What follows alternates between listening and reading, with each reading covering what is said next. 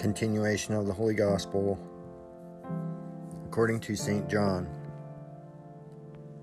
For God so loved the world as to give his only begotten Son, that whosoever believeth in him may not perish, but may have life everlasting.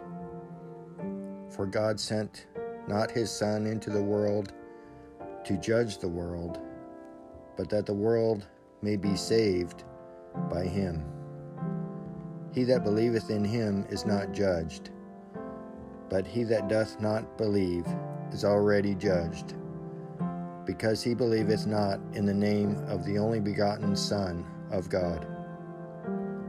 And this is the judgment, because the light is come into the world, and men loved darkness rather than the light, for their works were evil.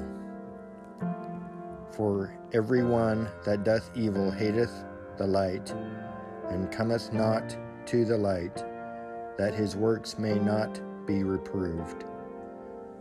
But he that doth truth cometh to the light, that his works may be made manifest, because they are done in God.